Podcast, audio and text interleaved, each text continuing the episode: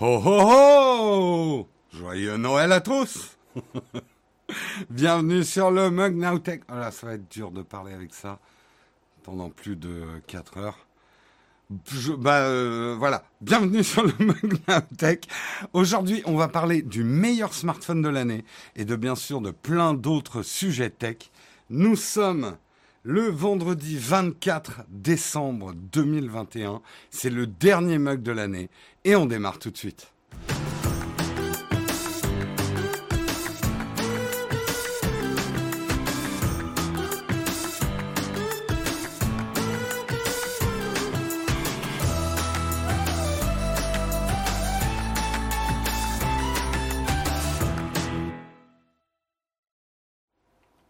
Comment ça, plus de 4 heures? Samuel en PLS, c'est mon cadeau, Samuel. Un mug de 4 heures. Non, non, non.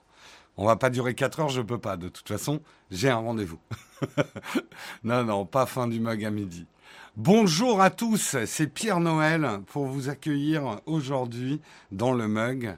Hein, Est-ce que je vais garder la barbe? Ça m'étonnerait. C'est une horreur.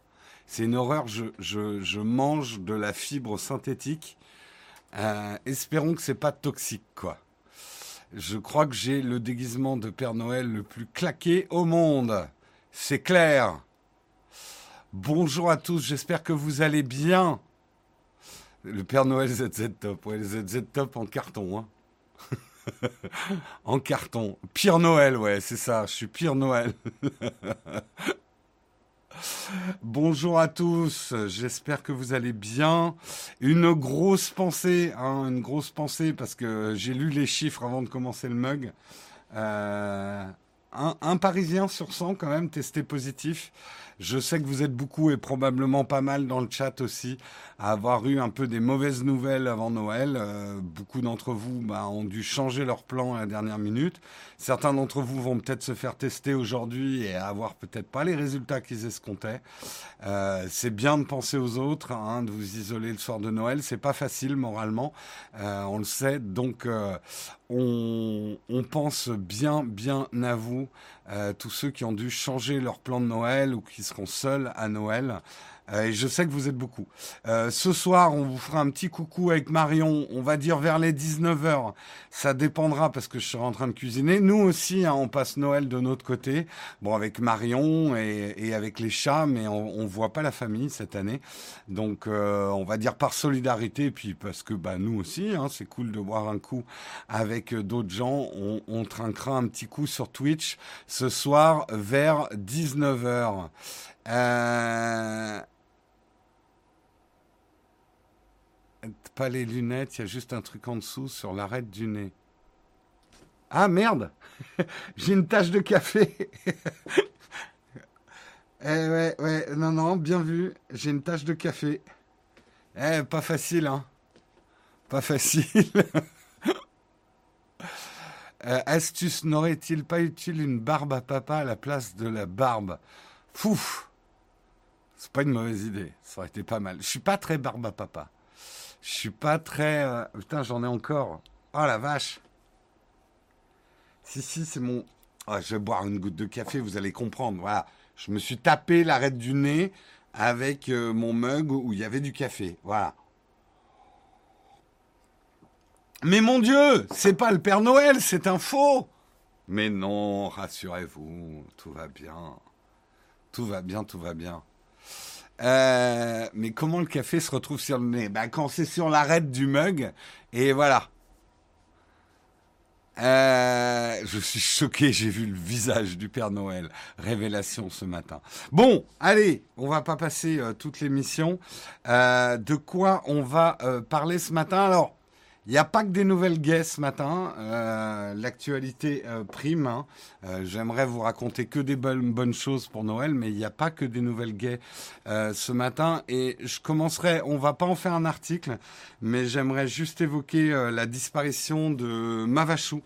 Euh, Mavachou, une youtubeuse, influenceuse, qui a disparu à 27 ans hier. Je ne m'étendrai pas sur l'histoire parce qu'elle a l'air fort complexe. Euh, il y a manifestement eu euh, voilà, des, des, problèmes entre, enfin, divorce, son ex, il y a des histoires d'harcèlement de communauté. C'est vraiment pas une histoire très et je n'en connais pas les tenants et les aboutissants. Euh, a priori, mais là encore, pour respect pour la famille qui ne veut pas forcément s'étendre sur les raisons de la mort, mais effectivement, a priori, elle aurait attenté à, sa vie. Euh, donc c'est euh, très triste. C'était la mère de quatre enfants. Euh, bon, c'est une histoire assez tragique. Je voulais quand même euh, l'évoquer parce que ça fait partie de l'actualité, on va dire, de ma corporation des youtubeurs et des influenceurs. Donc voilà. En tout cas, toutes nos pensées vont à la famille et à ses proches et à ses enfants. Euh, après l'histoire, si vous voulez en savoir plus, vous pouvez vous informer. Hein, ça circule beaucoup sur Twitter. Bien sûr, il y a beaucoup de choses nauséabondes autour de cette histoire. Donc, euh, c'est peut-être pas la bonne histoire à lire avant Noël, mais c'est moche. C'est moche, c'est moche. On... Les news qu'on va traiter aujourd'hui, les news tech. On va parler du meilleur smartphone de l'année. Euh, notre euh, notre euh, notre maître à tous, MKBHD, a sorti sa vidéo tant attendue. Quel est le meilleur smartphone 2021 Eh ben, on le saura. Il y a plusieurs catégories. On en discutera. Moi, j'ai pas testé autant de smartphones que lui. Regardez là sur sa table, il a deux fois la trésor de Naotech sur sa table. Donc, euh, moi, je parlerai des smartphones que moi j'ai pu tester ou qu'on a pu tester cette année en rapport à son, euh, classement. Mais enfin, vous allez avoir la réponse à la question la plus angoissante. Quel est le meilleur smartphone 2021 euh, On parlera également de Google, pour qui c'est pas le meilleur Noël, puisque ça y est, Google n'est plus le site le plus visité au monde. C'est fini. Google, Google, plus personne n'y va. Google, c'est mort. Non, Google passe deuxième. Et c'est TikTok qui passe le premier. On en parlera rapidement. On parlera également dans les choses moins gaies, effectivement, puisque j'ai été pris à partie, euh, puisque c'est vrai qu'on avait fait une, opération, une vidéo sponsorisée avec N26, des centaines de comptes clôturés sans remboursement. Euh, N26, manifestement, il y a des problèmes. Pour moi, c'est pas des problèmes qui datent d'hier, mais je vous en parlerai justement euh, pendant le pendant la news. Euh, on terminera avec certainement la news tech la plus importante de cette année. Euh, une équipe japonaise, un scientifique japonais, a créé un écran léchable hein, où on pourra retrouver toutes les saveurs du monde. Je ne déconne pas, c'est absolument sérieux. Hein. Alors, je pense que les écrans 3D, euh, le, le métaverse et tout ça, vous allez pouvoir vous rhabiller. Le vrai truc qui va marcher en 2022, c'est l'écran léchable à ne pas partager avec vos amis, surtout en période de Covid. Et nous terminerons, si on, on y arrive, euh, avec une grosse cerise sur le croissant, huit séries feel good à voir en famille pendant les fêtes. Je devais le faire hier, j'ai pas eu le temps. On va essayer de le faire aujourd'hui. Voilà le programme du jour. J'espère qu'il vous va. J'en ai pas d'autres et je vous propose qu'on lance tout de suite le Kawa.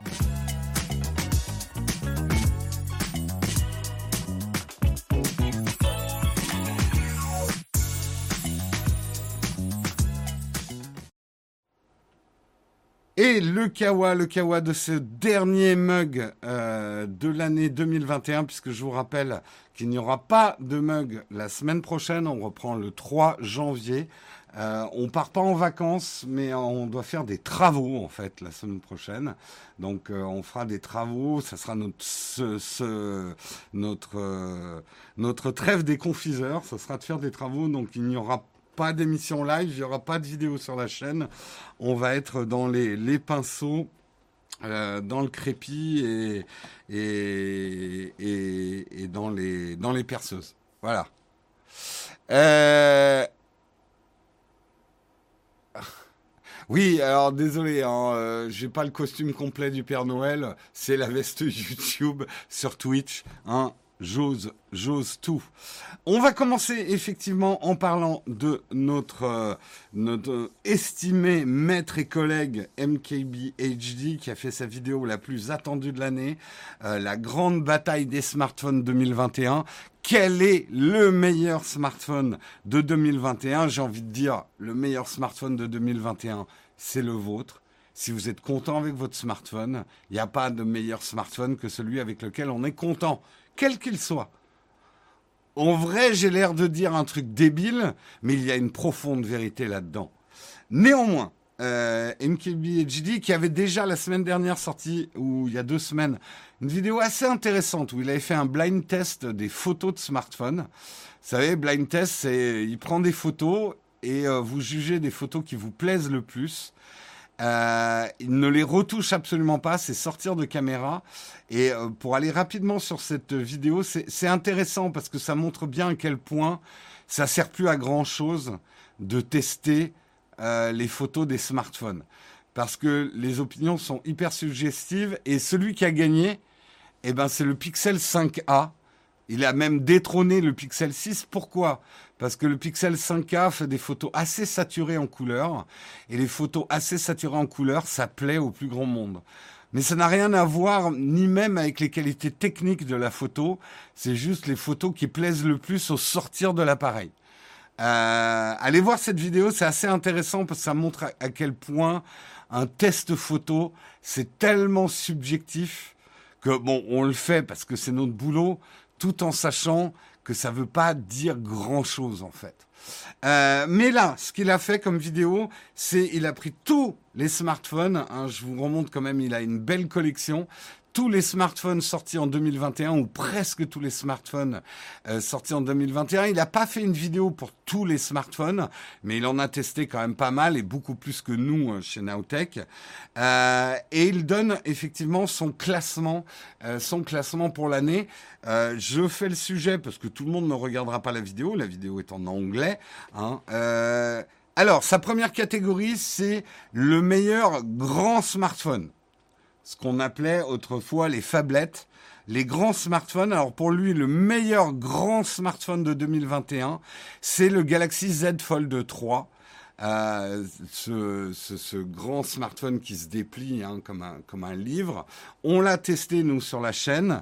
Je vous ai dit ce que j'en pensais. Il a donné une mention honorable quand même au euh, Galaxy S21 Ultra, qui c'est vrai est un très très bon smartphone, très très bon grand grand smartphone, on va dire plus traditionnel, sans système de fermeture. Il a donné également une mention au Asus ROG Phone 5, euh, qui est aussi un immense smartphone.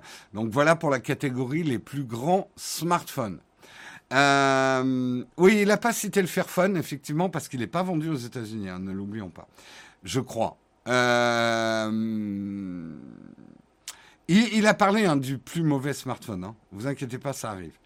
Euh, le Best Camera Phone. Alors, les Américains et les Anglais, ils ont la chance d'avoir un mot valise. Caméra, ça veut dire à la fois appareil photo et caméra vidéo. Nous, en français, on est obligé de dire le meilleur photophone qui fait aussi de la vidéo. Euh, donc, attention, attention, accrochez-vous. Ça va pas faire plaisir à certains, mais MKBHD a euh, donné le prix du Best Camera Phone à l'iPhone 13 Pro. Mais mon Dieu, il a rien compris. Hein, il y a des photophones qui sont bien meilleurs que l'iPhone. Vous n'arrêtez pas d'écrire dans les commentaires. Est-ce que vous avez raison? Est-ce qu'il a raison? Alors, moi, je suis plutôt de son côté, parce que je suis un Apple fanboy, hein, je n'ai aucune objectivité, voilà, ça c'est fait. Non, là où je suis de son avis, c'est que si on considère l'ensemble des qualités visuelles d'un smartphone, euh, l'iPhone 13 Pro, qui pour moi n'est pas le meilleur en photo, mais par contre qui reste, et même je dirais de loin, avec l'apport du Dolby Vision et du ProRes, le meilleur smartphone au niveau de la vidéo.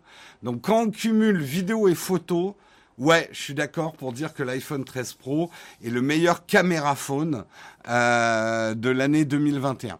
Après, moi, je donnerais une mention au Galaxy S21 pour les photos euh, que j'ai beaucoup aimé. Euh, j'ai pas testé personnellement le Pixel 6 parce que c'est Guillaume euh, qui l'a et euh, il l'a testé, mais il m'en a dit beaucoup de bien. Donc et, c'est pareil, hein, Marquez donne aussi une mention au Pixel 6 Pro et il a donné une mention honorable aussi au Pixel 5a puisque le Pixel 5a a gagné le test de meilleure photo dans le test à l'aveugle dans sa vidéo précédente. il a donné aussi une mention au Vivo X70 Pro Plus pour l'innovation en termes de caméra. Euh, je crois que le Vivo a un zoom absolument incroyable. Je me souviens plus ce qu'il a, mais euh, ils ont fait des trucs assez innovants en termes de, photos. Après, ce qu'il dit, et je pense qu'il a vraiment raison là-dessus de le dire, euh, Marquez, c'est que aujourd'hui, franchement, il n'y a plus vraiment de mauvais smartphones en photo ce qu'il dit est très intéressant sur l'ensemble du marché du smartphone. Il dit les meilleurs smartphones augmentent en prix et deviennent de plus en plus chers, mais, et c'est certainement la, grosse différence du marché cette année, les smartphones pas chers deviennent de mieux en mieux. C'est-à-dire le milieu de gamme et même le bas de gamme des smartphones deviennent quand même des très bons smartphones. Euh, Ouais, alors on va sortir la vieille blague sur les Wiko. Euh, je suis même pas sûr que Wiko fasse de mauvaises photos. C'est très dur, ça peut paraître paradoxal, mais c'est très dur aujourd'hui euh, de faire de mauvaises photos avec un smartphone. Euh, la, la, base de la photo smartphone, elle est devenue quand même très bonne. En tout cas, une photo en luminosité correcte, vous n'allez pas avoir de gros problèmes avec n'importe quel smartphone, même un smartphone à 100 euros. Donc c'est plutôt cool. Euh, c'est plutôt cool. Euh, ensuite, on passe à la catégorie de la meilleure batterie. Alors là, ça va peut-être un peu plus vous surprendre. Il a donné le prix de la meilleure batterie à l'iPhone 13 Pro Max, qui c'est vrai a une batterie qui est pas monstrueuse en milliampères heure, mais comme on le sait, Apple a, assez bien ciselé ses iPhones en termes de consommation. Et du coup, d'après ses tests à lui, l'iPhone 13 Pro Max est celui qui va tenir facilement deux jours, voire trois jours si on désactive le 120 Hz. Euh, donc c'est la meilleure gestion de la batterie. Il y a ajouté la recharge et la recharge sans fil pour donner ce truc. Alors c'est vrai que les iPhones n'ont vraiment pas la meilleure vitesse de recharge mais ils ont quand même maintenant une vitesse de recharge plus honorable. Ils ont une recharge sans fil qui est certes pas la plus rapide, mais qui a le mérite de marcher. Donc, tout ça pris en compte, pour lui, la meilleure batterie, c'est l'iPhone 13 Pro Max. Pour ceux qui veulent vraiment un smartphone qui dure super, super longtemps. Il a donné quand même une mention à l'Asus ROG Phone 5, qui est un gaming phone. Euh, qui a une batterie euh, de 6000 mAh, qui est absolument énorme, alors que l'iPhone 13 Pro Max n'a que 4352 mAh, ce qui prouve bien que bon, c'est pas tant la taille de la batterie qui compte, mais quand même, une grosse batterie de 6000 mAh, c'est pas mal. C'est pas mal, c'est pas mal. C'est énorme. C'est énorme. D'ailleurs, c'est un smartphone assez épais. Euh, le Design Award. Alors, le meilleur design, euh, il a attribué le prix au Samsung Galaxy S21 Ultra. Je suis complètement d'accord avec lui. Euh, c'est un très beau smartphone. Euh, moi, je l'ai testé, j'en ai dit beaucoup de bien de ce design. Design un peu clivant dans, dans, son approche du module photo. mais je l'ai trouvé très bien fini, un contact très agréable dans la main. Euh, pour un grand smartphone, une assez bonne prise en main.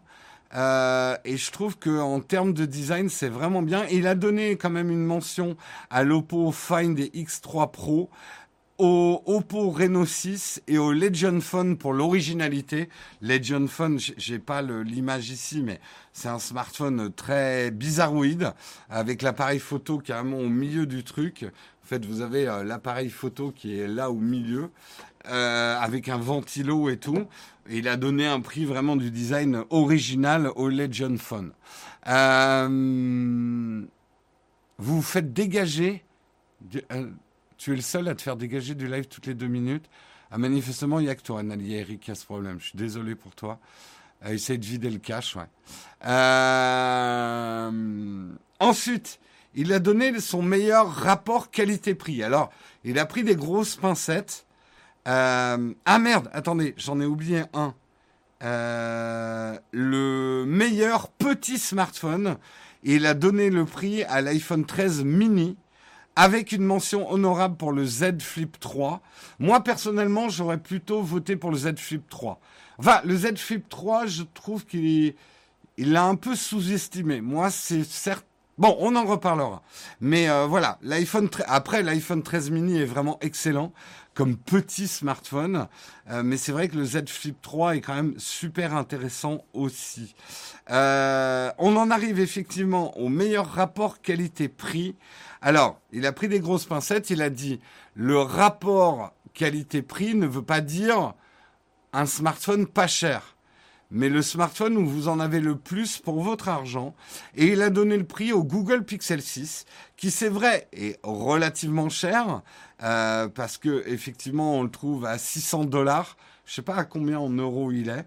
Euh, donc c'est pas un smartphone pas cher, mais il trouve justement que pour ce prix-là, euh, les... ce qu'il embarque, le Pixel 6, attention, pas le Pixel 6 Pro, hein, le Pixel 6, il trouve c'est vraiment euh, très intéressant avec euh, le Google Tensor Chip euh, qui est, vraiment très très bien noté, des appareils photo vraiment très bons et pour un prix de 600 dollars, pour lui c'est le meilleur rapport qualité-prix. Il a donné des mentions aussi au Poco F3 qu'on trouve à 400 dollars, au Samsung A52 qu'on trouve à 450 dollars. Et au Realme GT qu'on trouve à 500 dollars pour le rapport euh, qualité-prix, quoi. Euh, comme par hasard, que du Apple, Samsung et Google qui sont récompensés à croire que le mec n'a testé que ça. Tu t'en rien, tu as le droit d'avoir ce scepticisme de base. Euh, moi, je pense qu'il a raison, mais j'en ai encore moins testé que lui. on continue avec le pire smartphone de l'année. le pire smartphone de l'année pour lui, c'est à 1500 dollars le Surface Duo 2. Euh, Pierre vous en a parlé euh, dans, dans, un des derniers Twitch achats. Euh, on a fait un test très rapide du Surface Duo 2. Et il y a de l'idée, Microsoft. Mais qu'est-ce que c'est que ce prix? C'est n'importe quoi. Et ça marche pas, votre truc. C'est beau être bug. Donc là, je suis 100% d'accord avec euh, MKBHD. C'est certainement le pire smartphone euh, de l'année. Euh, il a parlé ensuite du smartphone qui a reçu les meilleures améliorations autour d'un smartphone pour 2021. Catégorie complexe, mais en gros, il a expliqué que c'est une catégorie avec des smartphones qui étaient moins prometteurs en 2020 et qui ont été améliorés dans la nouvelle itération 2021 jusqu'à à devenir des très bons smartphones.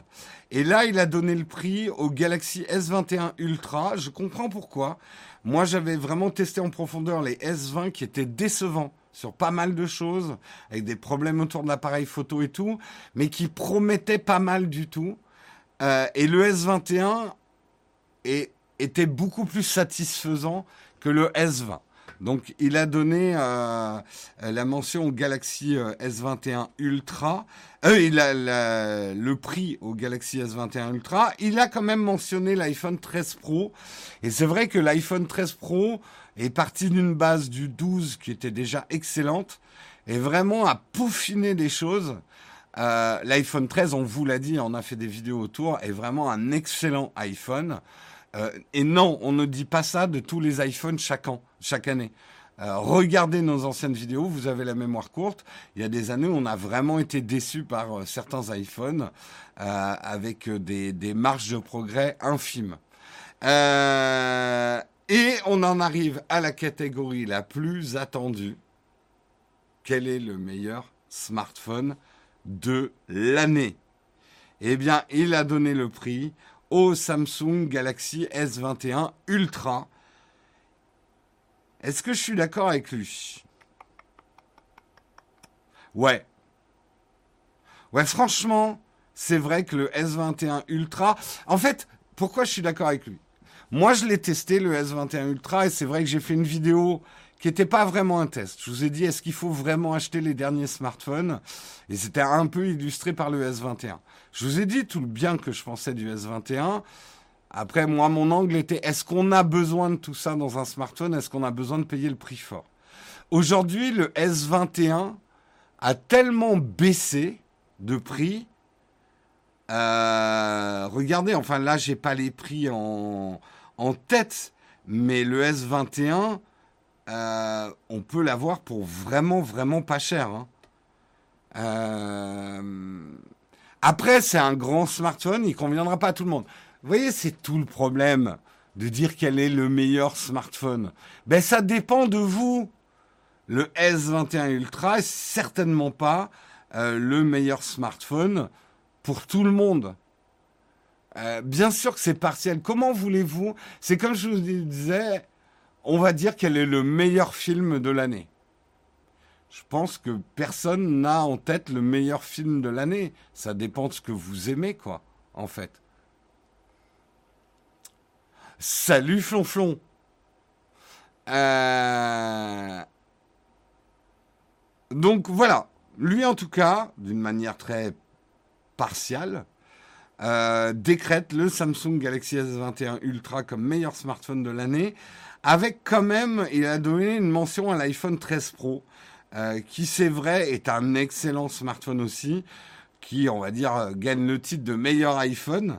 Euh, après, j'ai envie de dire de toute façon, euh, si vous voulez un iPhone, vous n'allez pas aller vers de l'Android. Donc, de toute façon, chaque année, on essaie de vous l'expliquer, mais des switchers, il y en a, mais c'est pas la majorité du marché, quoi.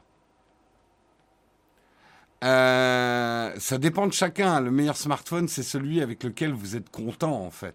J'ai envie de dire. Alors, je reviens quand même sur la critique que j'ai entendue. Euh, rien sur les téléphones Xiaomi, Redmi, des belles évolutions et des propositions. Wendigo, en fait, il faut prendre un smartphone comme un tout.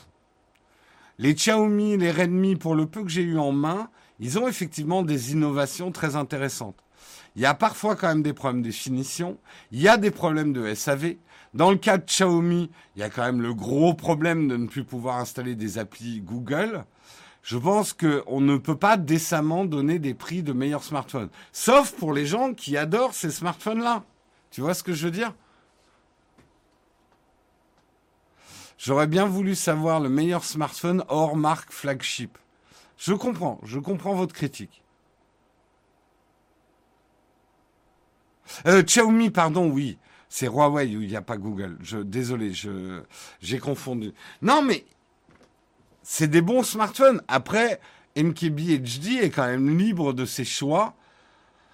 Je comprends. Vous, en fait, ce que vous êtes en train de me dire, c'est que le test est biaisé parce que chaque année, on donne le titre toujours au même Apple, Samsung et Google. Globalement, c'est ce que vous êtes en train de dire, on est d'accord. Ben, euh, il y a peut-être une raison que le prix soit toujours donné à ces trois marques-là.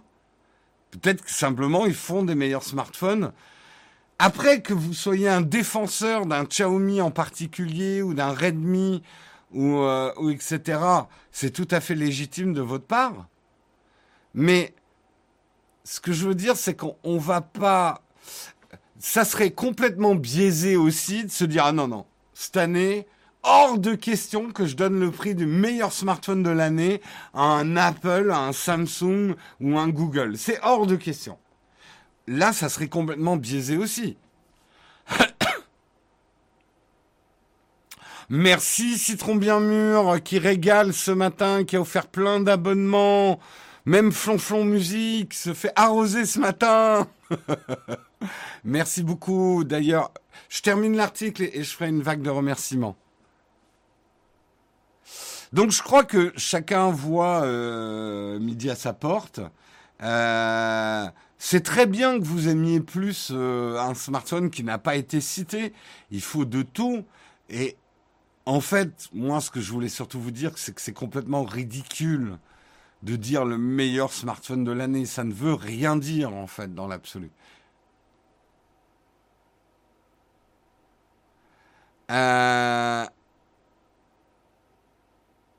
Flonflon qui gagne un prime pour utiliser les immeubles de son père. C'est magnifique. Hein. Ça veut dire effectivement que Flonflon n'était pas abonné. Hein. Moi, je dis ça, je dis rien. Mais bon, c'est toujours intéressant de faire un peu un round-up et quand même, pour pas démériter, euh, le Galaxy S21 Ultra est quand même un des premiers smartphones à être sorti en S21, des premiers flagships. Et pour moi, il a gardé son titre, notamment parce que maintenant il a un nouveau prix, quoi. Voilà, le meilleur smartphone, c'est celui que vous aimez, hein. Et serrons-nous tous la main. Voilà. Non, mais je te rassure, un hein, flonflon, je suis pas abonné à ta chaîne non plus. Hein. je crois. Ou alors on l'a fait dans mon dos. Hein. Je, je ne veux pas te donner un motif de satisfaction. Euh, tu sais, euh, je, suis un père difficile qui exigerait toujours beaucoup de ses enfants. Allez, on passe à l'article. On passe à l'article suivant. Euh, on va parler de Google. L'article précédent, pardon, était un article de 9 to 5 Mac. Et nous passons à l'article suivant. C'est un drame. L'article suivant, c'est un drame. Google n'est plus le site le plus visité au monde. C'est fini. Google dans la sauce. Google est fini. Google, ça vaut plus rien. Non, ça va, ils sont encore à la deuxième place mais ils ont été détrônés par TikTok. Ne vous en déplaise. Euh, c'est un gros tremblement de terre dans le monde de l'Internet. Google n'est plus le site le plus visité au monde. Selon le dernier baromètre annuel des domaines, sites, réseaux sociaux et géants du e-commerce, les sites les plus visités, euh, eh ben, le moteur de recherche a perdu sa place de numéro 1 en 2021, détrôné par TikTok le nouveau, le réseau social publicité par la génération Z. Il faut qu'on arrête de dire génération Z parce que je crois que ça veut dire complètement autre chose maintenant. Bref, le réseau social publicité par les jeunes. Non, il faut pas dire jeunes, ça fait trop années 80. Par les jeunes. Euh, qui permet de regarder, de partager des vidéos maison et qui revendique plus d'un milliard d'utilisateurs, a fait une ascension fulgurante cette année passant de la septième place de ce classement en 2020 à celle de numéro 1 12 mois plus tard. Faut que je fasse une pause barbe parce que là je commence à m'étouffer. C'est dur là.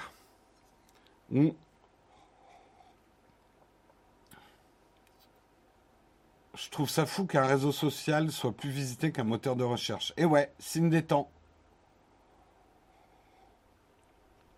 Signe des temps.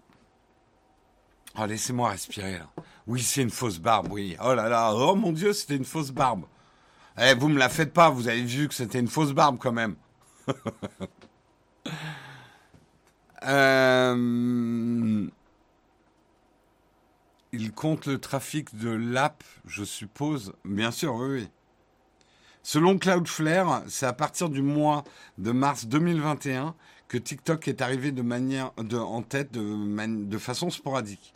Puis à partir du 10 août, le réseau social s'est installé à la première place tous les jours ou presque, exception faite pour la fin du mois de novembre à cause du Black Friday, où là les gens sont retournés sur Google pour acheter des choses. Euh, donc le top des sites et applis, tout confondu, euh, les plus consultés en 2021. Vous voyez ce professionniste, je remets ma barbe. Euh, donc premier TikTok, deuxième Google, troisième Facebook, quatrième Microsoft, cinquième Apple, sixième Amazon, septième Netflix, huitième YouTube, neuvième Twitter, dixième WhatsApp. C'est marrant, je pensais que je, pensais qu'Amazon serait plus haut que sixième place.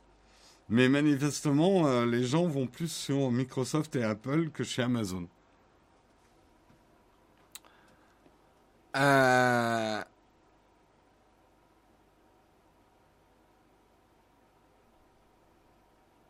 du coup, le Père Noël existe ou pas? C'est pas la question en fait. La vraie question, c'est est-ce que le Père Noël existe dans ton cœur? C'est ça, ça la vérité. Euh, sur Apple, pourquoi faire? Ou pourquoi tu vas sur le site Apple? Bah, je pense pour regarder des trucs et puis en acheter. Euh, c'est biaisé, ça prenait pas en compte la navigation privée, ce serait les euh, sites adultes en top 1. Pas faux. Je pense qu'ils sont pas très loin, hein, les sites adultes. Hein. C'est vrai qu'il n'y a pas Amazon en Chine. C'est pas faux. C'est pas faux, c'est pas faux. Ça, ça, ça bousille un peu le classement pour Amazon. Allez, on continue dans les articles. On va parler de N26 parce que vous l'avez peut-être vu, ça fait deux trois jours qu'on en parle.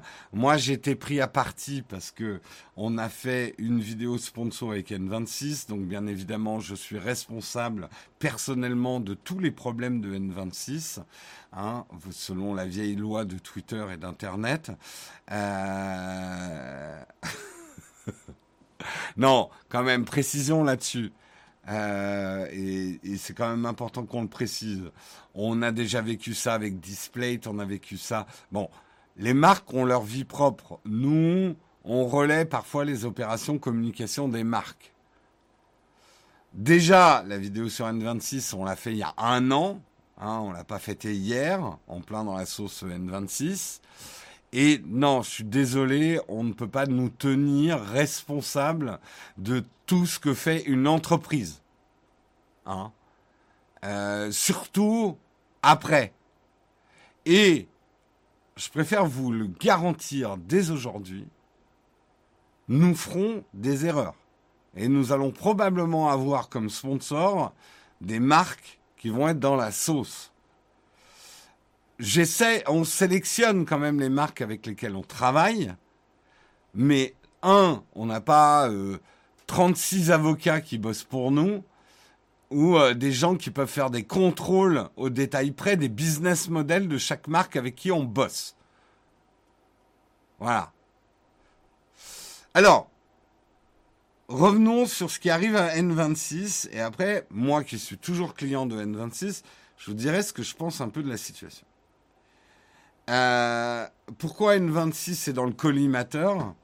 Puisque N26 est l'une des néobanques euh, les plus populaires en France. Elle a fait récemment parler d'elle en décevant certains clients qui ont vu leur compte clôturé, appartement sans possibilité de récupérer leurs fonds. Euh, donc il y a des clients qui ont vu leur compte se fermer d'un coup sur N26 et qui sont toujours dans l'attente de récupérer leur argent. Alors, précision, parce que je me suis renseigné quand même, une banque a parfaitement le droit de clôturer un compte. Mais elle est tenue d'en informer au préalable le client avant de fermer son compte et surtout doit permettre à ce client de récupérer son argent. Ça me paraît normal. Or, selon RMC qui a sorti cette histoire, alors là je vais être honnête, RMC n'a pas sorti cette histoire RMC a dépoussiéré cette histoire.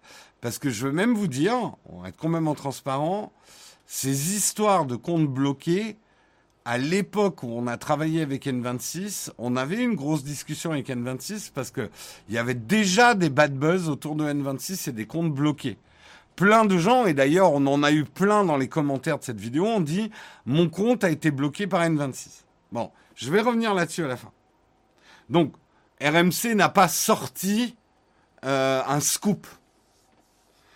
Après, ça ne veut pas dire qu'il n'y a pas un problème.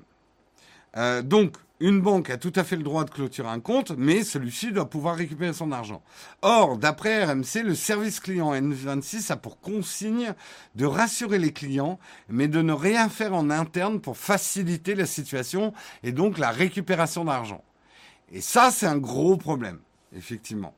De son côté, N26 affirme que les comptes sont fermés pour non-respect de la réglementation bancaire. On va y revenir. Elle reconnaît en revanche son tort quant au fait de, permettre aux clients concernés de récupérer leurs soldes en assurant qu'il s'agit d'un oubli. Comment, comment on peut oublier de rendre l'argent aux gens? La défense est un petit peu euh, bizarre. Putain, j'ai la moustache qui part en, en sucette. Cette position semble vague, d'autant plus qu'il est étrange que la banque n'ait pas mis en place de processus notifiant qu'un client n'avait pas récupéré son solde de son compte. La DGCCRF, qu'on connaît bien, a confirmé de son côté avoir reçu plusieurs signalements à l'encontre de la néobanque et euh, qu'une enquête est en cours. Donc une enquête est en cours, on aura probablement les résultats. Alors, pour préciser les choses, nous, N26, quand on a travaillé avec eux, ils nous ont dit, attention, quand vous allez parler de nous, vous allez avoir plein de gens qui vont arriver dans vos commentaires et qui vont dire, N26, c'est des escrocs, ils m'ont volé mon argent. Ils nous ont expliqué, ils nous ont dit, nous, il faut comprendre qu'on a des règles anti-blanchiment qui sont plus strictes que les autres banques parce que justement, on est déjà dans le viseur des organismes bancaires européens qui estiment que nous, les néobanques, on fait du blanchiment à tout va. Donc ils nous ont imposé des règles euh, anti-blanchiment plus drastiques que les autres banques. Donc effectivement, N26 a mis au point des systèmes qui bloquent les comptes dès qu'il y a des mouvements suspects. Ce que nous ont dit à l'époque les gens de N26, ils nous ont dit, vous verrez que ces gens qui disent que leur compte est bloqué, ils porteront jamais plainte parce que, en fait, il y a beaucoup de gens qui disent que leur compte est bloqué, qui méritent d'avoir le compte bloqué parce qu'ils s'en sont vraiment servis pour du blanchiment d'argent.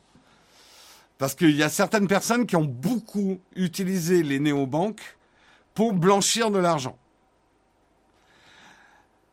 Ce que nous n'avions pas comme information à l'époque, quand on a fait la vidéo sponsor pour eux. Et s'il s'avère que c'est vrai, là c'est très grave envers N26, c'est que N26 sciemment, ou même j'ai envie de dire inconsciemment, parce que je ne crois pas à cette histoire d'oubli, bloque exprès les soldes des comptes bloqués. Qui, qui bloque des comptes, c'est une chose. Mais que les gens aient des 4 000, 5 000, 6 000 euros bloqués chez N26 parce que leur compte est bloqué, ça, c'est un scandale. Et là, j'espère, puisque des plaintes ont été déposées à la DGCCRF, je ne pense pas que c'est des escrocs qui blanchissent, de l'argent, qui aient euh, envoyé des signalements à la DGCCRF. Vous voyez ce que je veux dire? C'est qu'à l'époque où N26 nous a contactés, il n'y avait pas une enquête de la DGCCRF, parce que les gens qui gueulaient qu'on leur rendait pas leur argent étaient très probablement des gens qui blanchissaient leur argent. Peut-être pas tous, hein. Mais ce que nous disaient les gens de N26, la preuve, c'est que personne ne porte plainte. Euh, donc, voilà où on en est aujourd'hui. Si des gens ont porté plainte, ça veut dire qu'il y a un vrai problème.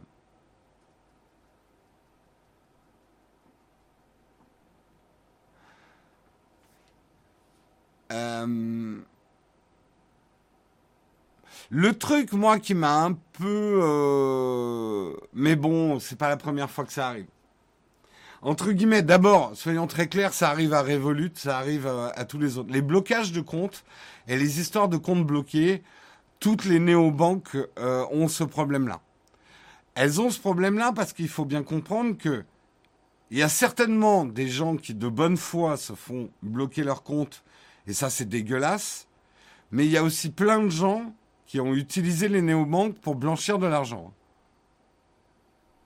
Il faut pas oublier. Hein.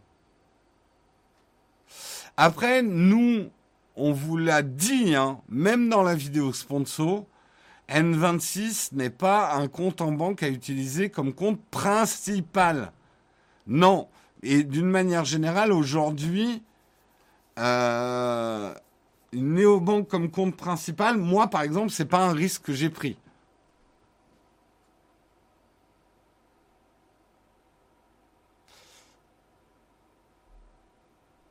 Et effectivement, s'il y a bien un truc, et vous avez raison, il faut pas mettre tous ses œufs dans le même panier. Moi, je sais que mon utilisation de N26, euh, moi, en gros, c'est mon compte sandwich. Très sérieusement. J'y verse l'argent tous les mois dessus dont j'ai besoin pour manger à midi et me payer deux, trois trucs. Perso. Euh, donc il y a jamais, il y a entre moi au grand maximum, le, grand maximum, il y a 500 euros sur mon compte N26 quoi, en début de mois. Mais le plus souvent mon compte N26 il oscille entre 100 et 300 euros quoi. Donc si je me le fais bloquer c'est chiant, mais euh, c'est pas, c'est vraiment pas mon compte unique, quoi. Et mais pareil avec Revolut, hein. je n'y mets pas. Nous Revolut, on s'en sert comme compte de couple avec Marion. Euh, on y met une certaine somme tous les mois pour nos dépenses communes, mais on n'y verse certainement pas nos salaires, quoi. Et je terminerai juste sur un dernier truc. Moi, ce dont je me suis vraiment aperçu, les banques traditionnelles l'ont vraiment mauvaise envers les néobanques. De là à dire qu'elles font tout pour leur donner une mauvaise réputation et pour les mettre les bâtons dans les roues, je n'irai pas jusqu'à là. Parce que je n'ai pas de preuves, je n'ai pas fait d'enquête. Mais il faut quand même comprendre que les banques qui ont pignon sur rue et les banques traditionnelles sont extrêmement virulentes contre euh, les néobanques. Bah parce que ça leur fait perdre des clients. Euh, ils n'ont pas envie euh, de, de, de, voir l'argent partir ailleurs. Et ils perdent notamment une chose qui est encore plus précieuse que l'argent pour eux, le pouvoir qu'ils ont. Donc, Attention, hein, je suis pas en train de dire qu'il n'y a pas de problème avec N26. Je ne protège pas N26 euh, euh, aveuglément euh, et à la limite c'est leur problème. Hein, c'est pas le mien N26 et, et je suis 100% pour que N26 soit dans la sauce si c'est mérité.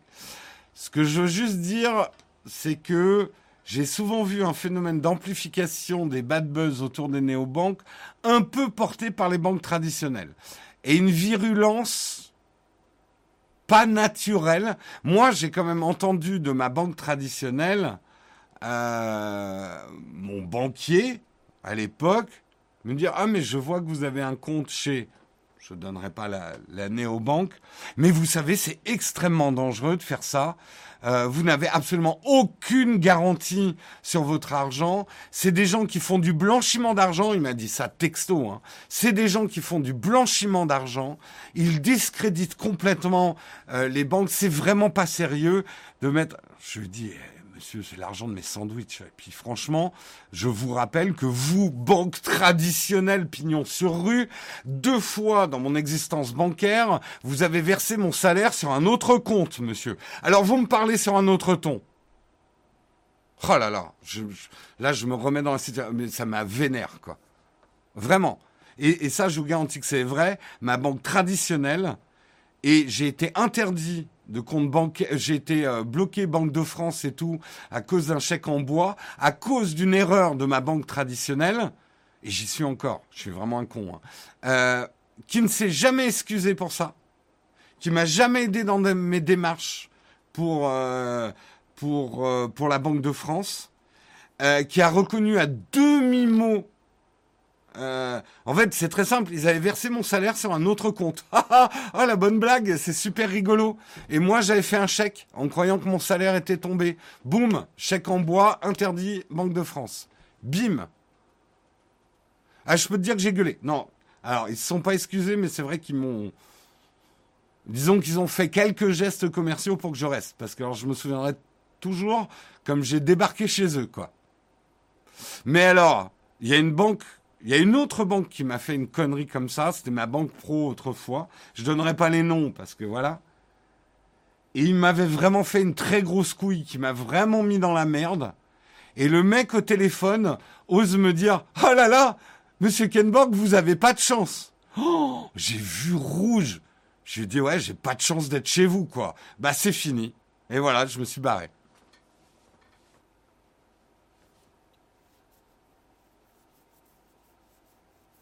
Bref, me lancez pas sur les banques. Donc, voilà, je ne suis pas en train de dire, soyons très clairs là-dessus, je ne suis pas en train de dire que euh, N26, il n'y a pas des problèmes. Et tant mieux que la DGCCRF mène l'enquête. Attendons peut-être les résultats de l'enquête avant de trop charger N26. De mon expérience, il y a beaucoup de gens qui sont virulents contre ces banques, qui se sont fait bloquer leur argent, mais qui derrière, tu leur dis, mais pourquoi tu portes pas plainte? Ils vont dire, non, non, mais en fait, non. Euh, voilà. Donc, il y a aussi des gens qui ont utilisé des néobanques pour blanchir de l'argent. Ça, c'est aussi une réalité. Euh, mais je suis en train de dire aussi que mettre les néobanques dans la sauce peut profiter à certains aussi. Voilà, j'essaye d'être le plus euh, balancé euh, dans, cette news. Hein. Bref, allez, passons maintenant à l'article le plus important, certainement de cette année.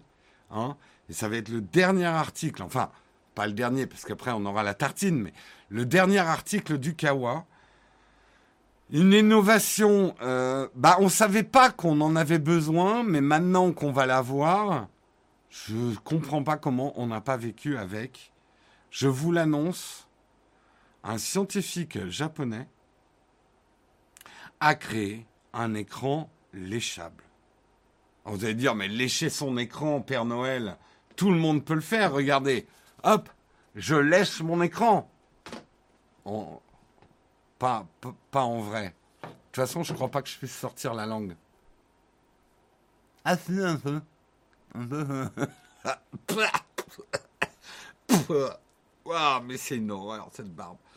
Euh, mais c'est pas juste lécher votre écran, c'est pas contrôler votre écran avec la langue qui est intéressant.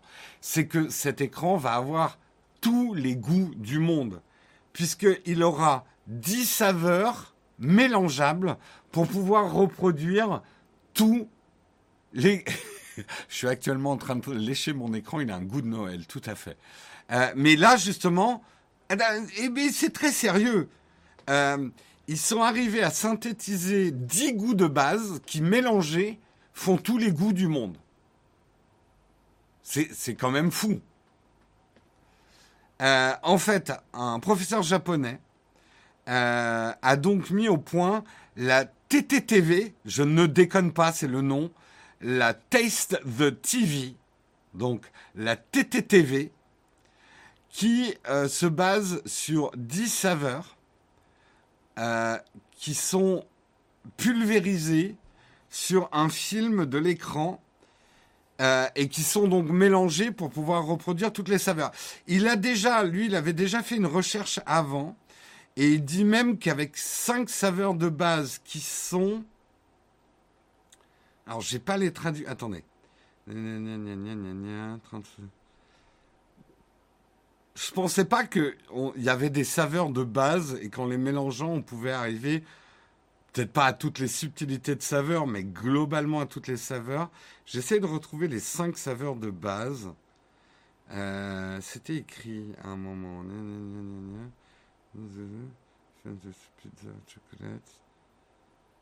Euh, mais en gros, vous avez le sucré, le salé. Euh, ah, j'arrive pas à retrouver. Multisensor. Ah si. Alors, les cinq gels de goût de base sont sel, sucre, amer. Attends, sour et bitter. Bitter, c'est amer. Sour, c'est quoi? Et umami aussi. Je ne sais pas ce que c'est umami. Alors, sucré, salé, amer, umami et acide. Ah ouais, bitter et sour, c'est amer et acide. Et umami, c'est quoi umami? Umami, c'est quoi? C'est la saveur du plaisir, l'umami? Attendez, on va chercher. Je suis très intrigué. Umami. Umami. Umami, mes clés. Euh, goût savoureux, effectivement. En traduisant généralement, c'est l'une des cinq saveurs de base L'umami est un emprunt du japonais. Umami, goût savoureux. Euh, le choix de cette écriture, délicieux goût. Origine. Les scientifiques ont longtemps débattu afin de savoir si l'umami était effectivement une saveur de base. En 1985, lors du premier Umami International Symposium à Hawaï, ah oui, ils ont des symposiums à Hawaï, le terme umami a officiellement été reconnu comme le terme scientifique pour décrire le goût du glutamate et des nucléotides.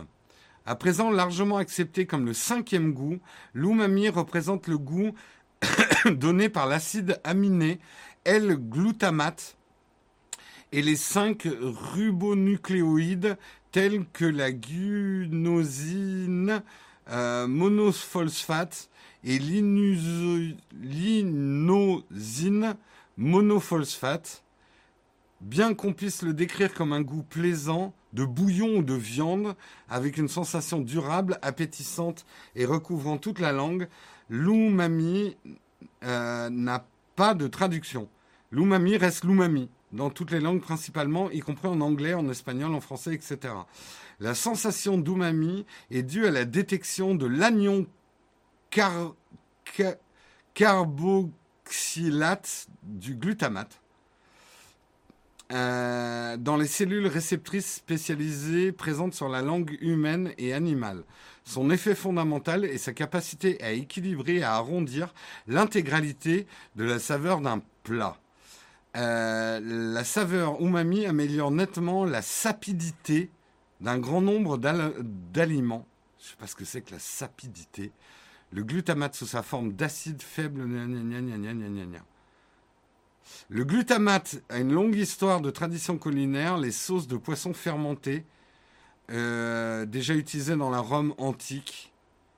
Euh, le garum, hein, le fameux garum, c'était du poisson pourri. Euh, c'est hyper intéressant. C'est hyper intéressant. Euh... Après, t'as des gens qui te la sortent, ça c'est chimique, j'aime pas, les fruits naturels c'est mieux. Tout est chimique, mec. Oui. La, la truffe est umami. D'accord. En fait, voilà. Bon, je suis sorti un peu, mais c'est bien qu'on se cultive un petit peu. Qu'on se culture hein, un petit peu dans l'émission. Il y a a priori cinq goûts de base. Sucré, salé, acide, amer et umami. Euh... Ouais, franchement, moi, je trouve ça hyper intéressant. Hein. Désolé, j'ai passé un peu de temps, mais c'est l'agent de sapidité additif alimentaire qui accentue la sensibilité des récepteurs gustatifs. Ouais, moi, moi, alors en cuisine, je connais ça comme les exhausteurs de goût. Le glutamate, pour moi, c'est un exhausteur de goût, mais exhausteur de goût, c'est une notion beaucoup plus vaste. Le sucre peut être un exhausteur de goût, le sel aussi, en fait. Mais je connaissais pas effectivement le terme umami, le terme scientifique umami. Euh, la cuisine, c'est de la chimie. Bien sûr que la cuisine, c'est de la chimie, ouais. Avec de la physique, ouais. Euh, alors c'est vrai que le glutamate, quand on entend parler, on en a une vision hyper négative parce que pour moi, quand j'étais petit, on disait ah il faut jamais aller manger aux Chinois, ils mettent plein de glutamate dans les produits. Et c'est pas bon pour la santé. J'allais quand même dévorer des nems. Hein. Euh, oui, on pourrait avoir tout un débat sur le naturel et tout ça. Non, mais. Euh, et, il a complètement euh, raison, Tronchambier. c'est vrai qu'il y a plein de produits naturels qui sont immangeables. Le blé, le maïs, la pomme de terre, le cacao, ce ne sont pas des trucs qui poussent dans la nature de manière originelle. Euh, ah oui, moi, Bobo, j'achète du blé sauvage. Eh mec, le blé sauvage n'est pas du blé sauvage. Hein, c'est une variété de blé, on met sauvage dessus parce que ça se vend chez les bobos, quoi. Mais euh, depuis que euh, on est sorti de la période chasseur-cueilleur, mais même, je pense que pendant la période chasseur-cueilleur, euh, on a vu que les baies rouges là à côté du village, bah euh, machine là, elle a clapsé quand elle les a mangées. Bon, on va les couper. On va plutôt prendre les baies un peu moins rouges, mais au moins on meurt pas quand on les mange. À partir de là, on a commencé à inventer l'agriculture. On s'est mis à sélectionner ce que notre appareil digestif pouvait accepter. Donc, n'oubliez pas que les poisons sont quelque chose de naturel aussi. Donc, ce côté je ne mange que du naturel, ça ne veut rien dire ou que quelque chose n'est pas bon parce qu'il n'est pas naturel. Après, attention, au bout d'un certain nombre de transformations chimiques, un produit perd ses valeurs nutritionnelles pour ne garder finalement que des valeurs gustatives. Donc on mange juste pour se faire plaisir, on mange même plus pour se nourrir, ça peut poser des problèmes d'obésité. Enfin voilà, je suis pas en train de dire non plus qu'on doit manger euh, que des éprouvettes quoi. Le Nutella, ça pousse pas dans un buisson. Il faut pas écrire. Écris pas en cap par contre. Les, caps sont, euh, bloqués euh, par la modération. On dit pas bobo mais hipster. Pour moi, il y a une légère différence entre bobo et hipster. Bobo, euh, ça veut dire bourgeois bohème. Il y a des hipsters qui sont pas bobos, mais c'est un autre débat.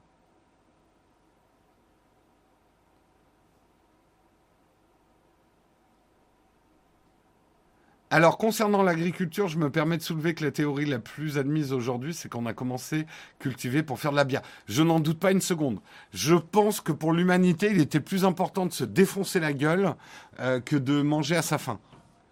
Euh, voilà, on a les priorités qu'on qu'il faut, quoi. On a un hipster qui... Alors, tu trouves que c'est une belle barbe de hipster, ça? Déjà, elle est tordue. je remets ma barbe droite. C'est pas une très belle barbe de hipster, hein, ça. Euh, les hipsters, c'est pas des bourgeois avec des barbes bien taillées? Pour moi, il y a. Alors, c'est deux, groupes entrecroisés, les bobos et les hipsters. Mais un, hipster n'a pas cette euh, variable bohème, en fait. Il y a du café dessus. Vous verriez l'intérieur, c'est immonde. Ah Ah euh... Tu fais plus ZZ Top que hipster, ouais, un peu. Euh, les hipsters gentrifient les quartiers, puis s'en va parce qu'il est sans le sou, ouais. Bon, voilà, en tout cas, sachez que vous allez lécher votre écran parce qu'on est quand même parti de ça. Il y a, il va, et, le professeur est très sérieux. Il dit c'est une invention aussi importante que la télécouleur. Euh, lui, il croit à fond que les gens vont lécher leur écran. Euh, vous regardez une recette de cuisine, vous allez pouvoir goûter. Est-ce que moi j'y crois? Mais alors pas du tout. Mais alors pas du tout. À la limite qu'un truc m'injecte des goûts dans la bouche, dans mon métavers du futur, pourquoi pas? Mais lécher son écran, c'est dégueulasse. Franchement, c'est dégueulasse. En fait, pourquoi En fait, pour moi, il y a un problème d'ergonomie et de connaissance de l'être humain. Tu veux que les gens reçoivent des saveurs dans la bouche. Il y a probablement d'autres manières de leur faire percevoir une saveur de manière plus agréable euh, que de lécher un écran en fait. J'ai envie d'isoler chaque moment de cette news. non mais, imaginons. Alors, avec tout le respect que je vous dois, hein, monsieur le professeur japonais, on respecte votre invention. Moi, si j'avais été chercheur et que je cherchais un moyen pour simuler le goût pour les gens, j'aurais pris une espèce de pâte chewing-gum, tu vois, dans un réceptacle, un peu comme une mini imprimante 3D, euh, avec une base euh, mâchable. Et dans cette base mâchable, j'aurais injecté euh, mon amer, mon sel, mon, mon unami, voilà. Et hop, la personne prend sa pâte, la mâche, ressent le goût. Euh, ensuite, il y a un mode reset qui, efface les, les, les goûts primaires et la pâte redevient neutre, quoi. Mais ce serait plus ergonomiquement agréable de mâcher un truc pour percevoir un goût euh, que euh, de lécher un écran, quoi. Sanitairement, c'est invendable. Parce que tu crois qu'un écran qu'on lèche, sanitairement, c'est vendable Soin Voir les blagues de mauvais goût. Et puis alors, la question que je me suis posée. Parce que j'ai failli vous faire une news sur une appli qui permet de reconnaître les fromages. Est-ce qu'on va pas avoir un problème avec un écran léchable dès qu'on va aborder les fromages? Jérôme a inventé les bonbons surprises de Harry Potter, tout à fait.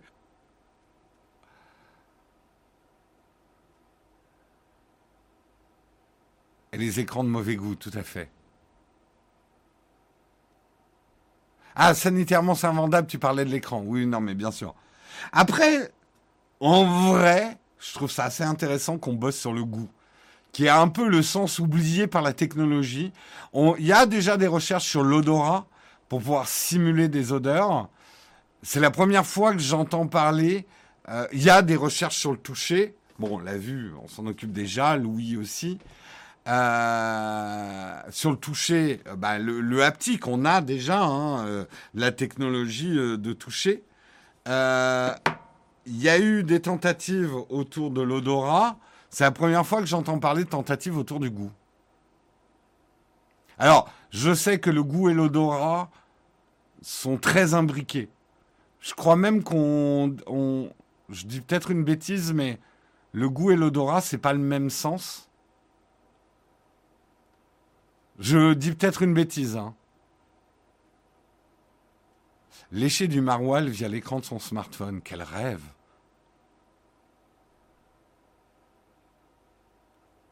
euh, Le chewing-gum goût pâté de campagne. Bon, si le goût est bien fait, pourquoi pas? Le goût bouche chez l'odorat. Oui, parce que le goût, euh, en fait, on le sait, quand on a le nez bouché, vraiment bouché, on n'a plus de goût.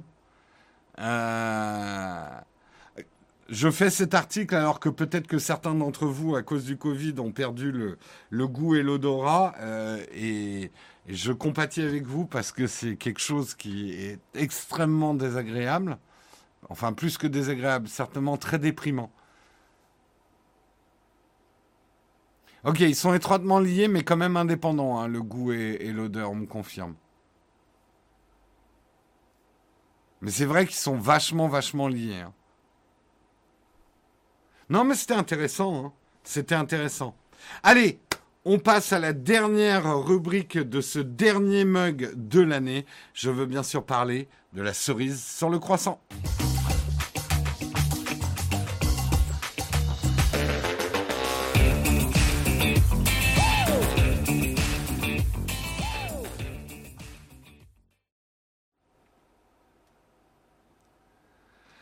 Euh, cerise sur le croissant, on va parler des séries. Effectivement, c'est un peu en pensant à toutes les personnes qui ont dû changer leur plan pour Noël, qui savent pas trop quoi faire ce soir de Noël, qui se retrouvent soit seuls, soit en tout petit comité.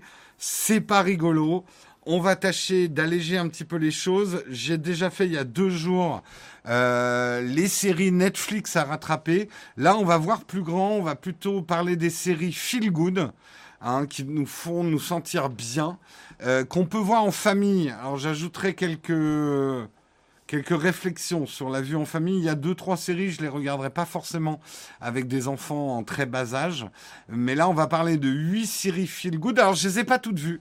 Donc, euh, vous avez le droit aussi de dire euh, si euh, des séries dont j'ai parlé vous ont plu, si vous les conseillez ou quoi que ce soit, c'est libre expression, bien évidemment, dans la cerise sur le croissant. Alors, on commence par une série que moi je n'ai pas vue, mais ça me donne un peu envie de la voir. C'est Anne with a Knee euh, sur Netflix. Anne avec un E. fait partie de ces petites merveilles dans le domaine des séries historiques. On est à la fin du X bâton X siècle. du 19e siècle. Anne est orpheline. Elle se retrouve adoptée euh, par une sœur et un frère qui tiennent une ferme. Par erreur, ces deux personnes assez âgées souhaitent un garçon. Mais Anne est très différente, brillante et lumineuse, intense dans tout ce qu'elle dit et ce qu'elle entreprend. Son arrivée va bouleverser ce petit village canadien. Cette série a littéralement toutes les qualités du rire aux larmes au moment de légèreté comme de tension. C'est un véritable bonheur à regarder. Ça, voilà, ça a l'air d'être vraiment l'archétype de la série feel good familiale. Euh, je précise que cet article est un article de Numérama hein, d'ailleurs.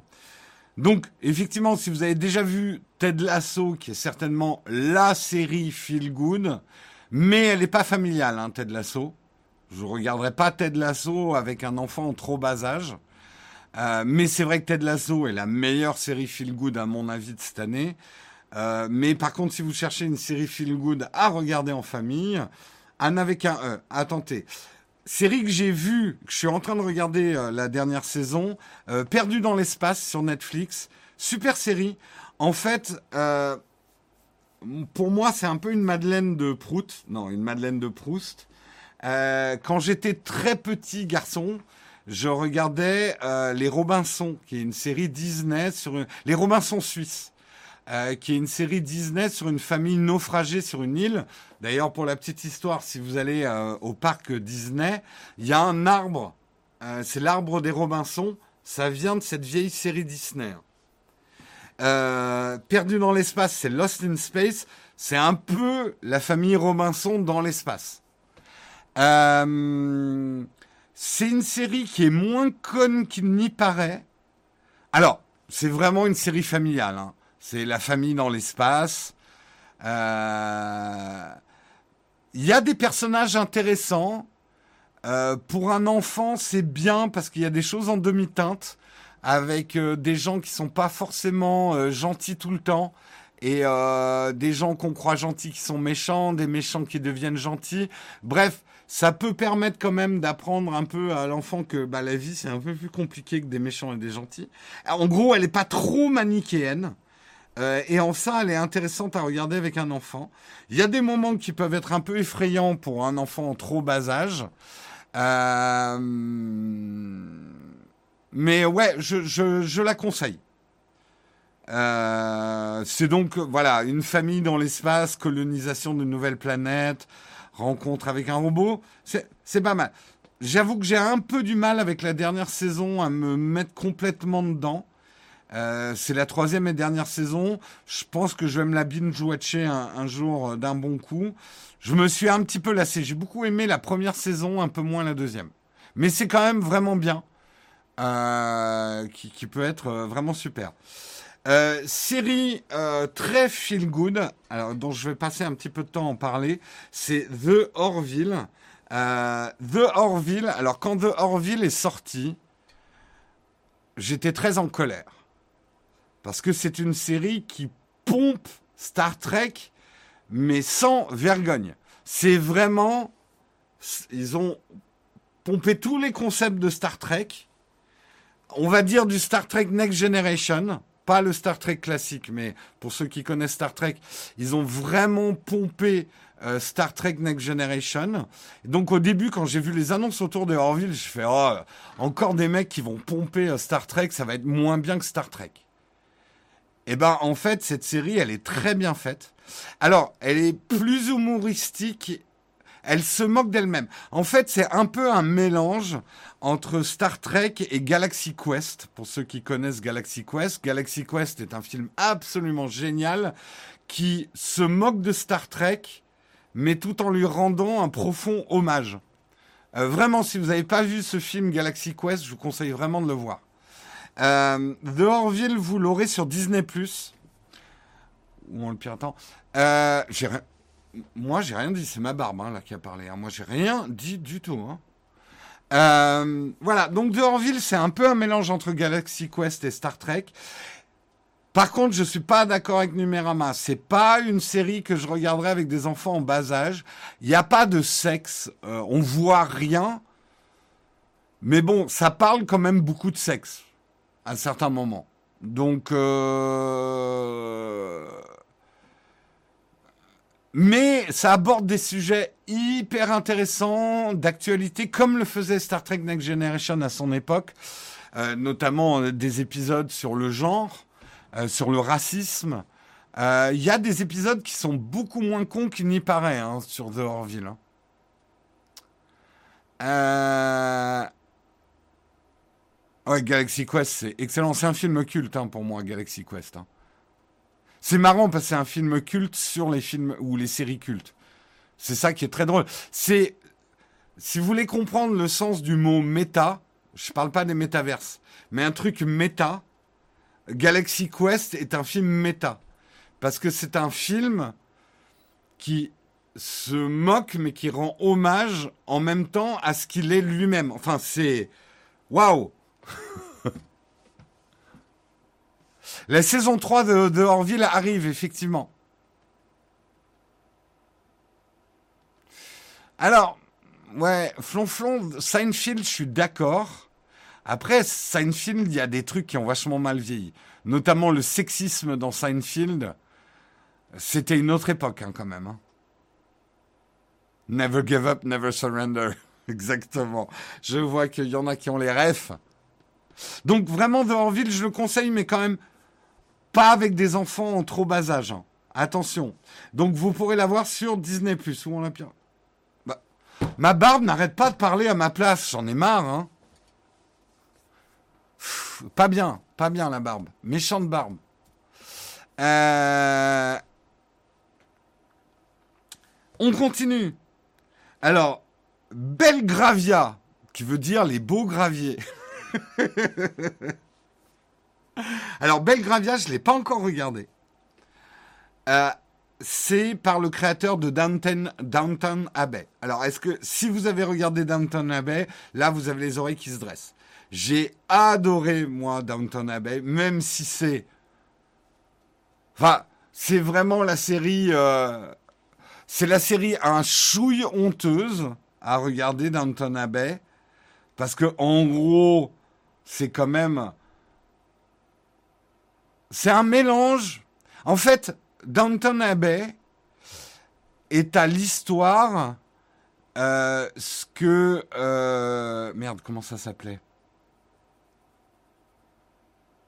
Euh, merde merde merde merde. La série hôpital là ah! Série hôpital aidez-moi aidez-moi aidez-moi Euh... Grey's Anatomy. Non, Grey's Anatomy. Non, Urgence, c'est trop vieux. Euh, Grey's Anatomy. Voilà. Alors, je reprends. Downton Abbey est à l'histoire ce que Grey's Anatomy est aux études médicales. En gros, Downton Abbey va te saupoudrer la lutte des classes sur des histoires d'amour sans queue ni tête. Et Grey's Anatomy, et je, j'avoue avoir été fasciné par Grey's Anatomy, et notamment par ces moments complètement uniques de Grey's Anatomy. Vous avez un chirurgien avec une scie chirurgicale en train de découper un mec, mais en train de dire à son assistante qu'en fait il est vraiment amoureux d'elle. Un mélange de gore hôpital et euh, d'amour. Euh, c'est ce type de mélange. donc vous l'aurez compris, Downton Abbey n'a rien d'historique, donc je soupçonne que Belgravia n'a rien d'historique non plus. Ça se passe pas du tout à la même époque puisque ça démarre avec un bal à la veille de la bataille de Waterloo. Un événement lors de cette soirée va bouleverser plusieurs générations de deux riches familles britanniques. Donc déjà, c'est Waterloo vu du côté britannique. Hein. Donc nous, ça risque de... Euh, ce n'est pas aussi bien que Downton Abbey, mais on retrouve une part de la saveur avec cette même maîtrise du drama historique et un questionnement sur les rapports sociaux hiérarchisés de l'époque. Là, plusieurs historiens sont en PLS, hein, mais c'est pas grave. Euh, chaque plan est une véritable régale tant les décors. Alors ça, on peut, on peut reconnaître ça à Downton Abbey. Au niveau des décors et des costumes, c'était très réussi. Euh... Problème 4.0, je t'aime Julie, aspirez s'il vous plaît. C'est exactement ça euh, qui m'a toujours fasciné dans Grey's Anatomy. Il y avait des trucs gore dans Grey's Anatomy, c'était immonde. Euh, on termine. Euh, est-ce que c'est la fin? Non, pas encore. Belgravia, donc peut-être à voir. J'ai quand même un peu envie de la regarder. Série un peu facile. Euh, Dickinson, alors je sais que Marion l'a vu, elle a beaucoup aimé, c'est sur Apple TV+. Euh, Belgravia, c'est sur Prime Video. Euh, Dickinson, c'est sur Apple TV+. C'est la vie d'Emily Dickinson, qui était une poétesse. c'est joué d'ailleurs pour la petite histoire par l'actrice qu'on retrouve dans Hawkeye en ce moment. ça a l'air très bien. Euh, vrai chef-d'œuvre qui permet de s'adapter non seulement à ce qu'on sait de la vie d'Emily Dickinson, mais aussi à l'essence même de la poésie. Cette série Apple TV peut se regarder en toute intimité, mais elle a aussi un avantage, elle se partage très bien. Le moment n'en est que plus précieux. Dickinson parle non seulement d'Emily Dickinson, mais aussi de toute sa famille, dans une atmosphère collégiale où l'amitié, la filiation et l'amour ont une place importante. C'est souvent drôle, une série qui fait profondément du bien. Donc, définition du feel good, quoi. Euh, il conseille également Superman et Lois sur Salto. Euh, comme les fêtes euh, sont une période propice aux, chefs-d'œuvre, aux œuvres super-héroïques, retournez sur les séries DC Comics. Sur Salto, deux en particulier sont disponibles Superman et Lois ainsi que Stargirl. Euh, la première Superman et Lois offre une nouvelle vision de la vie d'homme d'acier, puisqu'on le retrouve avec une vie de famille. Il est dorénavant installé avec Lois Lane et deux enfants adolescents. Autre approche intéressante de la série, elle met Lois Lane et Clark Kent sur le même plan en tant que duo. Euh, cette première saison est particulièrement réussie. Alors là, j'avoue que je ne savais même pas que la série euh, existait. Et il conseille également Stargirl, euh, sur le personnage d'ici peu connu du grand public, livre une quête initiatique comme on les aime, avec une super-héroïne forte et lumineuse. Une production d'autant plus conviviale que la famille est centrale au sens large dans ce récit. Je rappelle que cette sélection, c'est vraiment des séries familiales. Hein. Donc c'est peut-être pas un truc qui va vous faire triper euh, vous-même, mais c'est fait pour regarder en famille. Donc voilà, ça c'était la sélection de Numérama.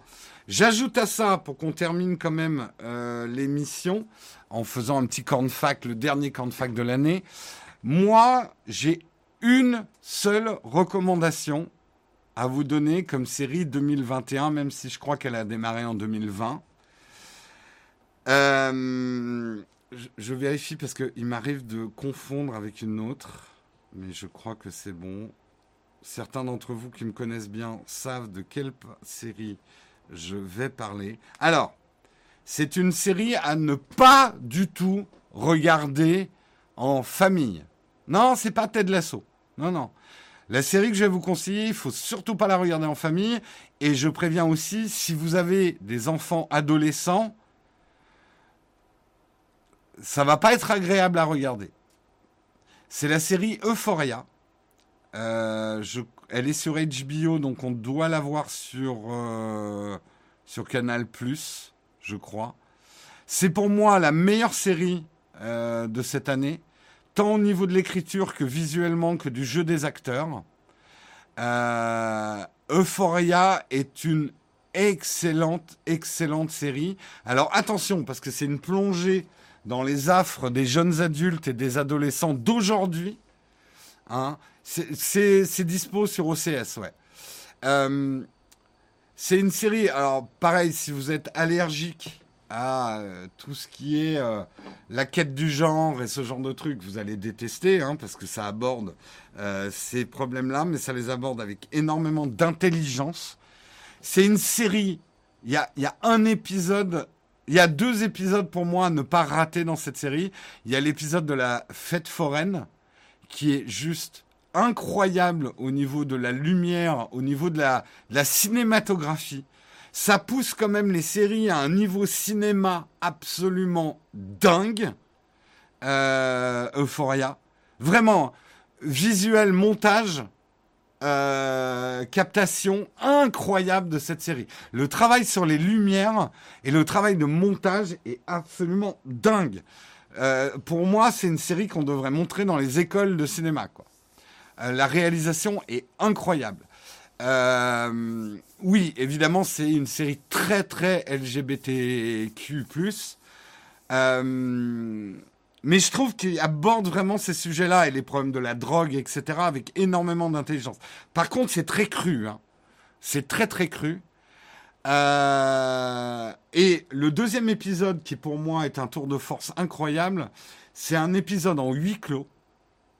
C'est une heure d'un dialogue entre Zendaya, qui est une des actrices, et euh, son, son coach euh, des alcooliques anonymes. Ils sont juste dans un diner américain.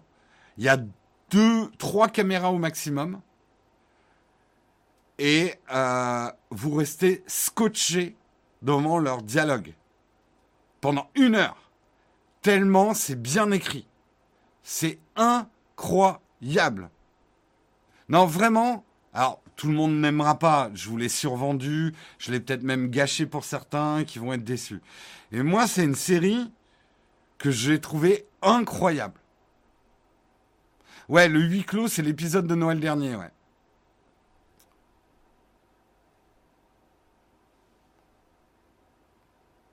Alors, Sex Education, j'ai adoré. Hein. Mais Euphoria, pour moi, Euphoria se classe pour moi probablement dans mon top 10 des meilleurs films de ma vie. Pour vous dire. Je mélange maintenant série et film. Euh, honnêtement, Euphoria m'a foutu une claque incroyable. Alors, c'est comme Skin. J'ai bien aimé Skins, mais ça joue quand même pas dans la même cour, à mon avis. Et la musique, bah, Flonflon euh, est là aussi pour le dire, la musique de cette série, elle est dingue aussi. Non, non, franchement, grosse, grosse claque, hein, Euphoria. Mais effectivement, hein, je comprends, c'est très cru. Euh, vous n'allez pas vous sentir vraiment concerné par les sujets qu'ils abordent si vous avez plus de 20 ans. Euh, mais euh, moi personnellement j'ai adoré Marion on, adore cette série quoi c'est vraiment mais alors elle est pas du tout feel good hein. c'est pas du tout une série feel good hein. ouais Fury c'est pas mal avec Brad Pitt allez voilà, c'était la fin euh, de cette euh, cerise sans croissant, donc des conseils de série à regarder. Ça va peut-être servir à certains qui se retrouvent seuls ce soir. Je vous rappelle que ce soir, on prend l'apéro avec vous sur Twitch pour ceux qui sont seuls ce Noël, je sais que vous êtes beaucoup, je sais que beaucoup de gens ont reçu des tests positifs euh, et que c'est des mauvaises nouvelles et que beaucoup de Noël sont annulés, beaucoup de gens vont être seuls. Donc on pense à vous ce soir, on prendra l'apéro avec vous vers 19h, on restera pas hyper longtemps. Nous aussi, hein, on est seuls pour Noël. Enfin, on est en couple, on a cette chance-là. Euh, on sera avec nos petits chats, euh, mais on passe pas Noël en famille. Euh, le jeudi VIP, c'était hier, hein, Alf. On est vendredi. Hein. Juste, je précise, tu as perdu un jour. Hein. Euh, c'était hier, le jeudi VIP. Vers 19h, je pense qu'on sera en live, entre 19h et, 20h. On essaiera de faire ça. Euh, on va quand même faire la dernière rubrique de l'émission. Ouais, allez, on prend 10 minutes, on fait un petit camp de fac de, fin d'année de, pour la dernière, le dernier camp de fac de l'année. C'est parti.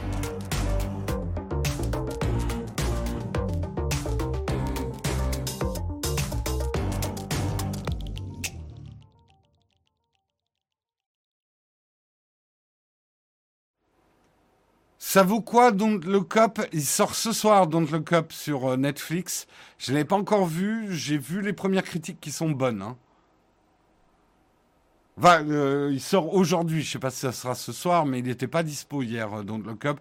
C'est le film avec Leonardo DiCaprio. Ouais. 10 minutes, j'y crois pas. T'as raison, Samuel. C'est quoi ton top 3 des films séries que tu préfères? Waouh, c'est compliqué. Ça change souvent. Euh, alors, par exemple, récemment, j'ai revu mon film de guerre préféré, qui est Patton. C'est un vieux film des années 50. Tout né. C'est un film qui a mal vieilli sur plein d'aspects, notamment sa vision de la Deuxième Guerre mondiale très américano-centrée. Euh, mais Patton, il y a un truc qui me file des frissons dans ce film, c'est la petite musique guerrière antique qu'on entend à certains moments. Si vous l'avez jamais vu, Patton, c'est dans les années 70, ok, pas 50, pardon. Je suis pas un. Euh, après euh, mes best films all time, euh, mon film d'amour préféré est, certainement For the Spotless Mind là. Ah, j'ai oublié le titre. Ah merde. Machin for the Spotless. Eternal Sunshine for the Spotless Mind, merci. Euh, qui est mon film d'amour préféré parce que c'est le seul film qui m'est parlé de l'amour, en fait. En vrai. Eternal Sunshine of the Spotless Mind. Euh, c'est le seul film qui parle correctement de ce que c'est que l'amour, à mon avis, hein, à mon humble avis. Tous les autres films d'amour, c'est chouette, hein, mais j'y crois pas. Euh, propos de Star Trek, tu as regardé la saison 4 de Discovery? Non, et on n'a pas trop aimé la saison 3, donc euh, on y va un peu euh, avec des réticences. Je suis pas un grand fan de Jim Carrey, mais c'est vrai que je suis assez fan de Michel Gondry. Hein. Breaking the Waves, très bon, mais pas dans mon top. Le nom du film, c'est Eternal Sunshine. Il est compliqué. Hein. Eternal Sunshine of the Spotless Mind.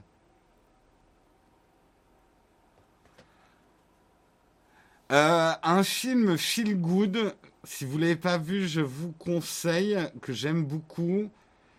Oh mais j'ai un problème avec les noms. Euh, c'est quoi ce film euh, où il doit affronter les ex petits copains Scott Pilgrim, voilà. Scott Pilgrim. Euh, c'est vraiment un film feel good avec une bande son extraordinaire. Enfin, moi, je trouve. Il y a une, euh, une chanson de... Hmm, oh putain, mais j'oublie tout, moi, hein, aujourd'hui. Bref, il y a des chansons que j'aime beaucoup. Scott Pilgrim, c'est un film qui a un peu pas trop marché quand il est sorti. Parce que c'est pas exactement un film. C'est Scott Pilgrim versus The World. Euh, c'est euh, c'est plus un clip film. Euh, mais moi, c'est un film que je regarde souvent. Alors, un autre film, Baby Driver, absolument génial, Baby Driver. Nous, ça fait quatre fois qu'on regarde avec Marion Baby Driver, on adore. C'est d'ailleurs Baby Driver, si vous voulez tester vos enceintes, faut mettre Baby Driver. Parce que là, pour le coup, Baby Driver, c'est une des meilleures bandes son que j'ai jamais entendues. Hein. Euh,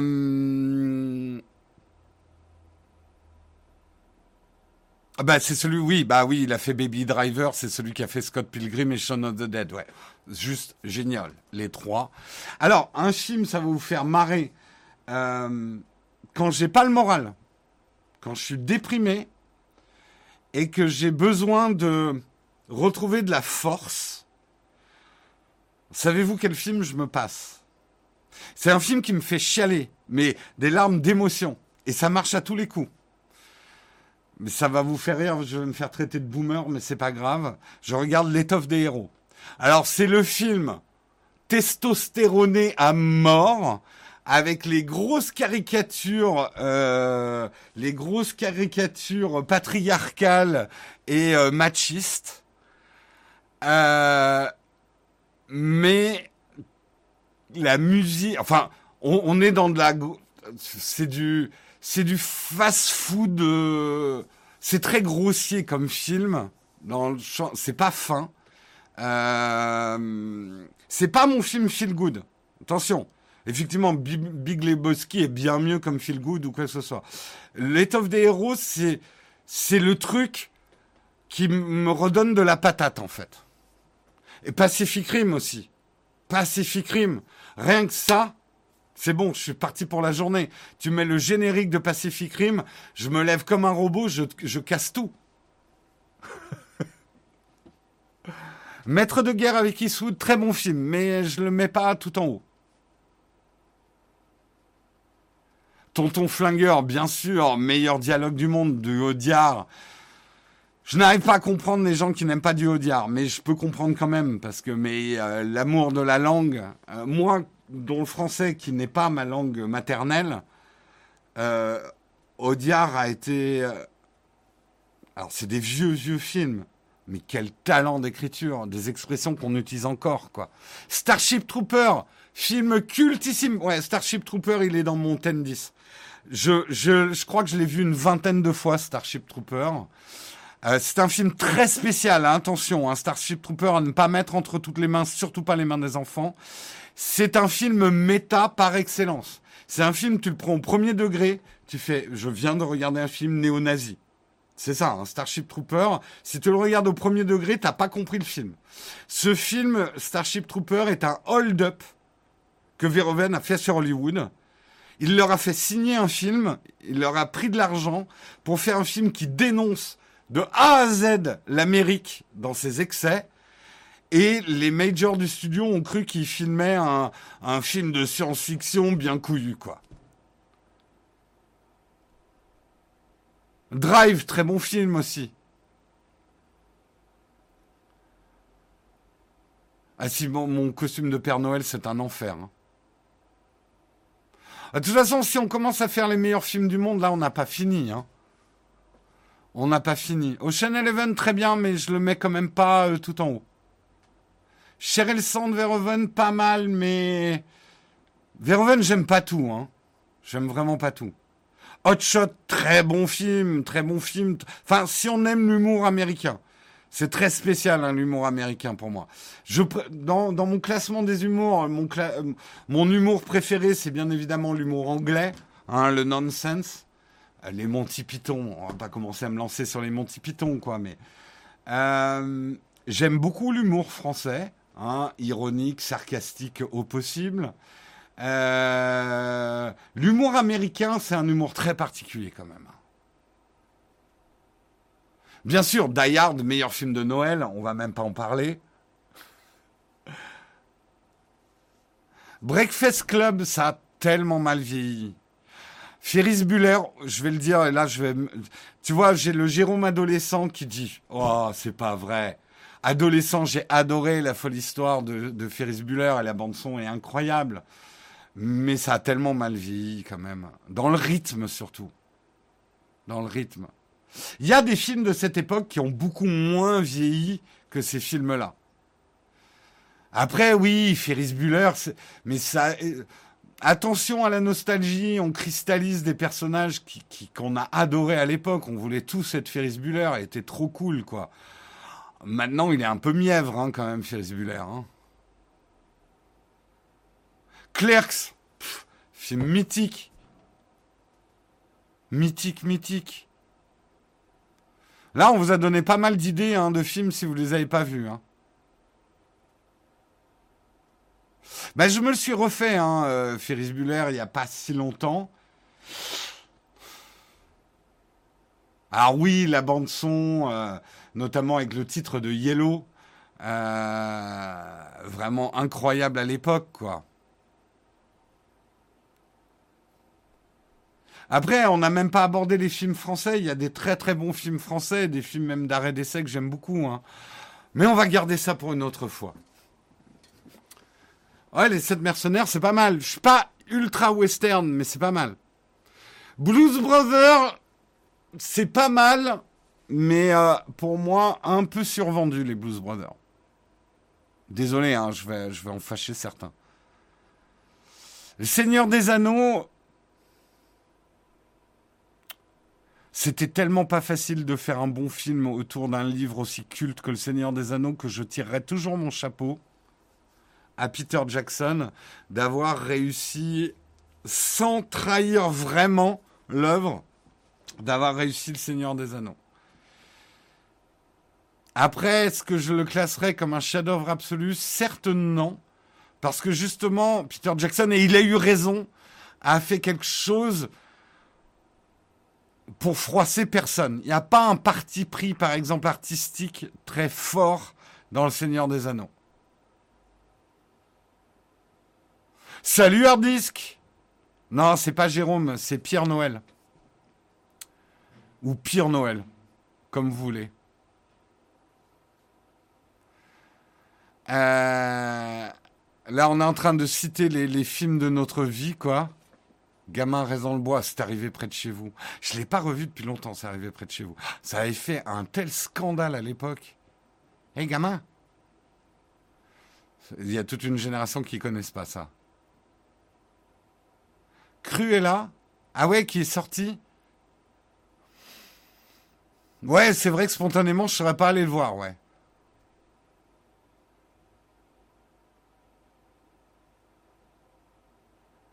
Euh, Maman, j'ai raté l'avion.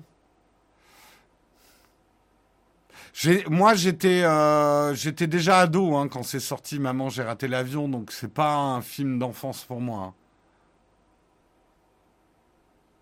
Le tronc. Ah si, c'est le film de Carl Zero. J'ai jamais vu. Mad Max Fury Road. Alors, le film que Marion déteste et moi, je l'ai vu 15 fois, Mad Max Fury Road. C'est certainement le pire scénario du monde. En gros, c'est un mec, il part avec un camion et après, il fait demi-tour. Vous avez le scénario.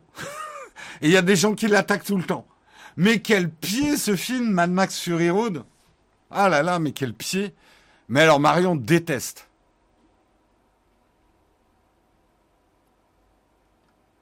Bon, on, est, encore là jusqu'à jusqu'à midi, là, si on continue. Et je peux pas, j'ai un rendez-vous à 10h. Je, on va s'arrêter là. Je pense qu'on vous a donné pas mal d'idées de films et de séries là pour Noël. Encore une fois, je répète le planning. Ce soir, on sera là pour boire un petit coup avec vous vers 19h, 20h. Euh, bah pour tout le monde, mais vraiment en pensant aux gens qui sont seuls à Noël cette année, qui n'ont pas pu aller en famille, qui viennent d'apprendre que leur test est positif euh, et qui ont la conscience civique assez grande pour rester chez eux et pas infecter euh, des gens autour d'eux. Ceux qui ont le Covid aussi, moi je sais, j'ai deux personnes de ma famille qui l'ont. Bref, ce soir, on boit un coup ensemble, on se réconforte comme on peut. Oui, c'est des moments durs à passer. Euh, mais on essaye de les passer un petit peu ensemble. Euh, Jérôme Noël, tu nous apportes quoi comme cadeau? Rien Vous êtes sur une chaîne YouTube qui donne rien, qui fait jamais de jeux concours. Vous n'avez jamais rien gagné ici. Nous, on est des radins. Surtout, on ne signe pas des jeux concours avec des marques. Enfin, si, ça nous arrive. Je dis n'importe quoi. Euh, je vous souhaite effectivement un très joyeux Noël, de très bonnes fêtes parce qu'on se revoit pas d'ici le 3 janvier. Je dis on se revoit pas. Ça peut arriver que sur Twitch, je me mette à jouer entre Noël et le jour de l'an, on verra. Comme on va faire des travaux entre Noël et le jour de l'an, je risque d'être un peu claqué le soir, mais il n'est pas exclu qu'on joue un peu euh, entre Noël et le jour de l'an, on verra bien. Euh, Qu'est-ce que j'ai d'autre à vous dire? La dernière euh, vidéo de l'année est sortie sur la chaîne hier. C'est un guide d'achat des MacBooks où on vous dit comment économiser de l'argent en achetant vos MacBooks. Euh, donc n'oubliez pas d'aller la voir. Et puis c'est tout ce que j'ai à vous dire. Ah si Notez bien, le 7 janvier, on reçoit Samuel Etienne dans le live, euh, donc dans le mug. Euh, le vendredi 7 janvier, nous aurons le plaisir et l'honneur de faire l'émission avec Samuel Etienne. Donc ça peut être cool. Donc notez ça dans vos tablettes. Je crois que c'est tout ce que j'ai à vous dire. Je crois que c'est tout ce que j'ai à vous dire. Hein. On va s'arrêter là. J'ai pas envie d'arrêter. J'ai envie de rester avec vous toute l'année. Mais toute bonne chose a une fin. J'ai complètement oublié de remercier tous les contributeurs du jour. Mais justement, je vais faire un énorme bisou général à tous les contributeurs de l'année, bien sûr. Vous avez été complètement incroyables. Je ne vais pas répéter tout le discours autour des contributeurs. On attendra le début de l'année pour en reparler. Mais un énorme, énorme merci de tous vos soutiens. Allez, je le fais quand même. Merci Tata merci C2 Poupaille, merci Toretto, euh, merci Flo Satoria World, merci Sem, merci Tom Zeg, merci Pierre Dinis, merci Monsieur X, merci Marianne Anne Love NZ, merci Pierrot, merci Léode, merci IMAX, euh, merci un grand merci à vous. Grand, grand merci à vous, les contributeurs d'aujourd'hui. Ça y est, Samuel est en PLS. Allez, on fait un petit raid pour finir en beauté. Comment ça, je suis pas connecté à Internet? Ta mère? N'est pas connecté à Internet. Comment ça, je suis pas connecté à Internet? Donc j'ai dû rater des contributeurs. Il me dit que j'ai plus de connexion. Pourquoi j'ai plus de connexion? Bon, j'essaye de retrouver une connexion. Du coup, euh, j'ai probablement raté des contributeurs parce que j'ai lu la liste avant ma déconnexion. C'est encore la faute de Guillaume, ça. Euh, Claricule, merci à toi. Oh, j'ai raté plein de monde. Oh, un grand merci à tous les contributeurs. Je vais pas arriver à retrouver tout le monde. Allez, un petit raid. Qui est-ce qu'on va raider? Euh... Allez, on va terminer l'année avec Bastille UI. Petit raid chez lui. Je lance le raid pendant le générique de fin. Allez, ciao tout le monde.